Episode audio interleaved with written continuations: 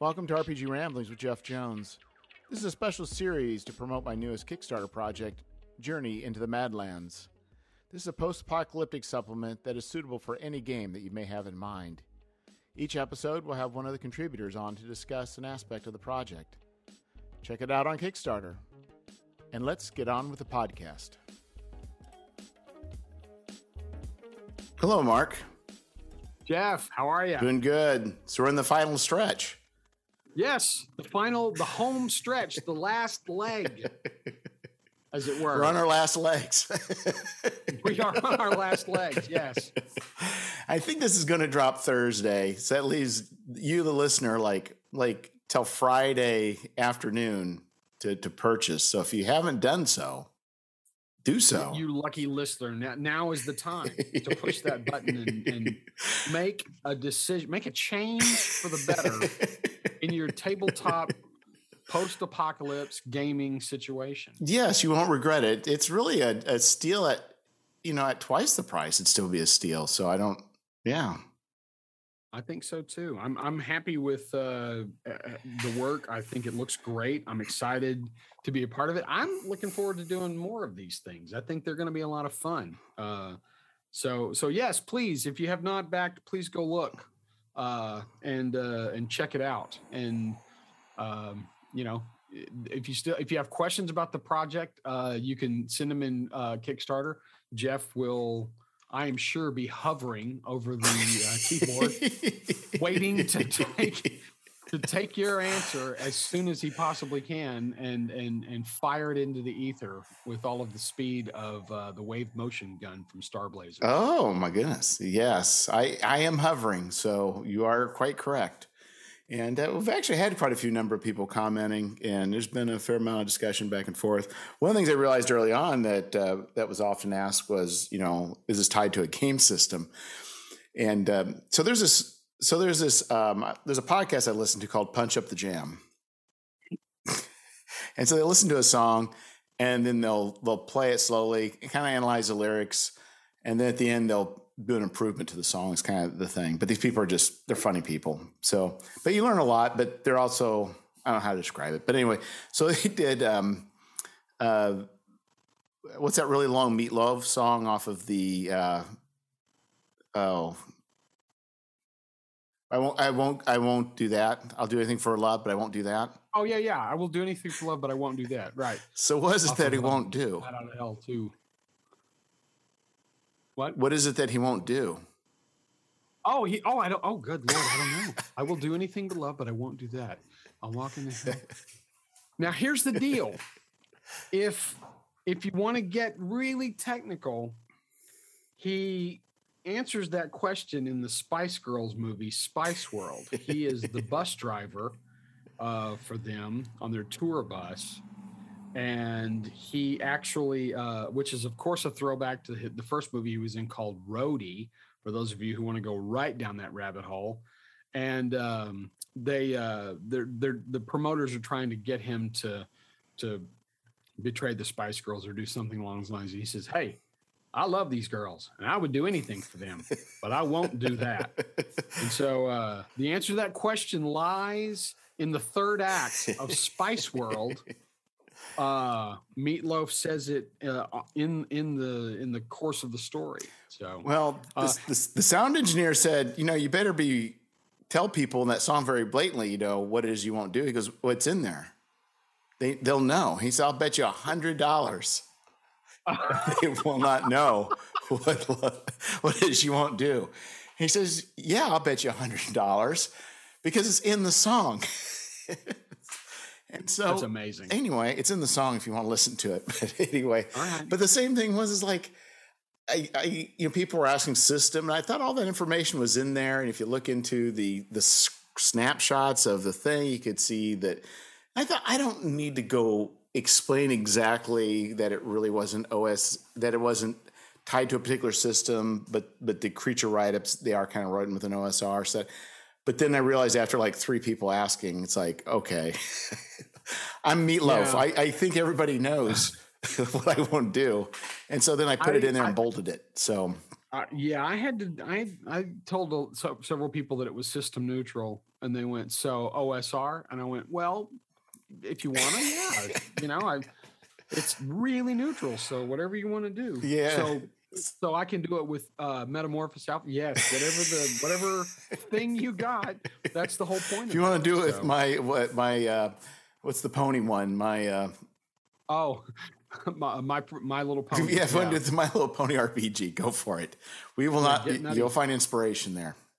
Yeah, absolutely. Um, and I don't think that was a bad thing. No, uh, no, but I just need to be more clear about it. I just realized afterwards.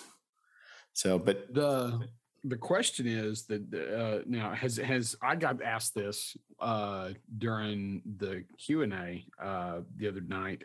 Um, has I don't know if anybody's asked you. Uh, will there be a game system for it? no, no. Okay. no, no, no. You didn't even hesitate. You were like, no, that's that's that's a path to madness. That's a path to damnation. No, create a, a, a system for it. No. Yeah, here there be monsters. Oh my goodness! Sure. Know, I think the problem is, is it, the problem with doing a game system is it requires a whole lot more cognitive load and a lot more yeah. trial and error. We can kind of throw some creatures out there, and it's not going to bust anybody's game. Right, and and I know people like doing quirky little systems and stuff like that. And and you know, for a small game where you've got an eight page zine, I think that's great. Do something weird because you because I don't have to learn much because it's eight pages.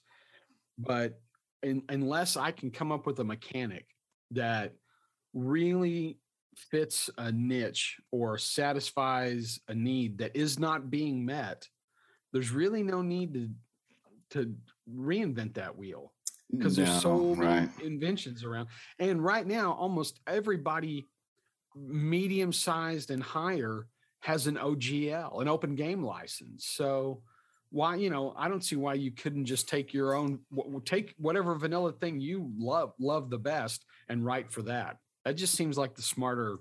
Yeah, I think so, and I think because it's not overly complicated, you could you could easily port it into a like a powered by the apocalypse style game if you wanted to. Yeah. I mean, there's the creatures are that way, but like, but I think just because of descriptors and the way people are written up, it's it's. I think the main thing too is that most of the time, it seems like in days past with RPGs that all the NPCs had stats so that you would, I guess, potentially fight them, yes. right? But right, and you can here, but that's really not the intent. You know, to no, to, definitely not. and you know, I, I don't know about you, but I, I know you have a uh, you have extensive game knowledge. Uh, whenever I'm in a game, whenever I'm running something, whatever it is, let's use Call of Cthulhu or whatever, I have a tendency when I'm playing a campaign to um, stat anything I see in that in whatever system I'm currently you know looking at. So you know, right now I'm playing 5e, and you know, anytime I see uh, something cool on screen, I'm like, oh, cool, that's a feat, and that's a, you know, he gets advantage for that. I just, it's just natural. So I hope, and I don't think I'm unique. I, I know a lot of guys who who relate to the world in terms of how many hit dice does that Chrysler have. so right, this to me is this seems like a really kind of a no brainer. If you like, you know, for example, Grill Fender and Royce I guarantee as soon as you look at the artwork and look at the write up, you go, Oh, I know what these guys yes. That's two levels of toughness, and he's got hand to hand. You know, I mean, it's they just they can sort all that out like instantly, and it's better that way because you because now you don't have to go. Well, I wouldn't have done that. Right. now, you do whatever you want. right, because you you could you can use things like fate where you're doing more aspects and things, or something more complex. Um, right. But yeah, it's been it's been quite an experience, and I'm actually surprised at the the success of us working together. I mean, it was just kind of a fluke thing. You know, like I mentioned, I just kind of run into things without really knowing if they'll work. You know, so well, I I have come to the conclusion that I am a really good team player. Uh, so uh, I work very well with others Um, because I learned long ago when when I was doing comic work and and have you know I had to work with an ensemble of people that I have a part but I don't have to do all of it. and shouldn't do all of it because I'm really good at this one thing, but I'm not so good at the other stuff. And so, you know, yeah, I th- I I love this kind of collaborative thing. I thought your your system was ingenious, the way you you, put the prompts together, and so um, yeah, I think I think uh, I think as as a as an idea, it was just too fun. Yeah. I, I, I got I got jealous initially because people were doing apocalypse stuff, and I love post apocalypse games, you know, but uh, I just never can seem to get one going. Nobody wants to. Nope, eh, it's got to. It's gonna have to be Gen X people because you know these, these kids today with their jazz records and their roller skates, they they don't like bleak dystopian futures. I'm like, but don't you see we're here? I can play all of my Sex Pistols albums, and they're like, what's the Sex Pistols? Mm. So yeah, we're better off. We are better off. So yeah, and I think the thing is to uh, as we as we further explore the the apocalypse, uh, the apocalypse can take many uh, forms, flavors, shapes, colors. Yes. Because it's the, the apocalypse is really quite ri- uh, quite wide as far as it, its particular scope. So you can oh yeah nitty gritty, realistic to you know yeah out there where the buses don't run. That's what I think this first zine really kind of covers it, it, it sort of squats down over all of it. Yes. So that there's something in there for everybody.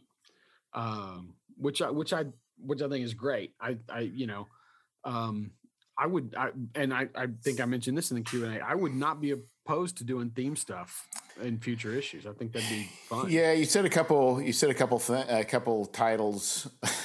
it's like I was reading the the Q and A shortly you're close to being done because uh, I was on Tankar show and it was like you said uh, Kamandi and it just like triggered like okay it's on we got maps we got creatures we got the nations we're going to we are Let's going do to do yeah. a you know I, I spelled Kamandi backwards like could that work i don't know how can we rip off the copyright without ripping off the copyright Maybe maybe you just maybe you just broaden it into the Jack Kirby verse. Oh, the Kirby verse. Because uh, you could because because then you could fold Thundarr into it as well. Uh, you know, I don't know. I I, I just I love that. I, I love those those takes. yeah, know? I uh, agree. And and as we're as we're I guess this is the last one that we're doing for the the journeys, so maybe we can wander a little bit. But my goodness, how superior Com- Kamandi was to Planet of the Apes. I don't know if that's heresy, oh. but I wanted to see that. I no, I adore Planet of the Apes. That was an, that was probably the first post-apocalypse thing that I saw. You know, and gorillas on horseback just scared the bejesus out of me as a kid. But yeah, when you when you find Kamandi and every issue is this double page battle scene with these crazed, you know, animal men uh savage i'm just man so good and then and then weird technology that nobody knows how it works i mean you know there's i think i think a lot of people have have taken elements of that for their their post-apocalypse or their their far future games but you know i know i know a lot of people myself included who built a thundarr campaign out of gamma world for you know when I mean as soon as as soon as I saw what Gamma World was, my first thought was I need to stat up a Mok. I need I, I, need Moks in this game, and that weird horse that Thundarr rides. And I don't know what demon dogs are or the Lords of Light, but I'm putting it all in there. So, so I and I don't think that's gone away. I think I think people are still. Oh yeah, as, as I think Mutant Crawl Classics has demonstrated the thirst for just going full Kirby esque and beyond is is yeah. there. So yeah, get weird, man. Yeah. yeah so anyway, that's what our future is going to hold. We don't know what, but it's it's going to be weird. it's, it's, I like it. I, I, I, like. I I think I think the weirder the better. I don't know. I don't know that. Uh, I don't know that playing it safe was ever a good idea, but I think these days the as far out as we can go is where we need to be. We can do that. We can go far out. You know, we can we can dabble. We can we can keep one foot on the ground and both feet in the air. We can do them both. That's the point of it being a zine. you know, the buy-in isn't very much, and y'all get to watch us play. Yes, I, I definitely want. I definitely I like the idea that we'll just try different themes, but I also like the idea maybe someday we'll actually, you know, maybe do a fuller, bigger, uh, Kamandi esque style book. Maybe. You have my sword and my axe. Let me know when. All right, uh, sounds good. And so remember, need, yeah, everybody, just go ahead and, and pledge now. This is this is uh, time's running short. There won't be many copies after we're done. I'm not. I'm not. We're not doing a large press run. So, and if you have already pledged, thank you. oh much. Oh yes, we thank you. yeah, I mean that's uh, we we know you have a choice of uh, airlines and zines, and uh, we appreciate you choosing uh, to back this one. Um, it, it it really makes a difference and it matters and we're really appreciative so thank you. Yeah because really in a lot of ways you know the the, the it's it it also kind of indicates people's willingness and desire for a product and it's very rewarding to have people that are you know glad and excited about the, the products that we make and and that in turn just makes us excited to make more. Absolutely. Yep. So let's keep up the excitement everyone. Yes thank you. Until next time take care. Take care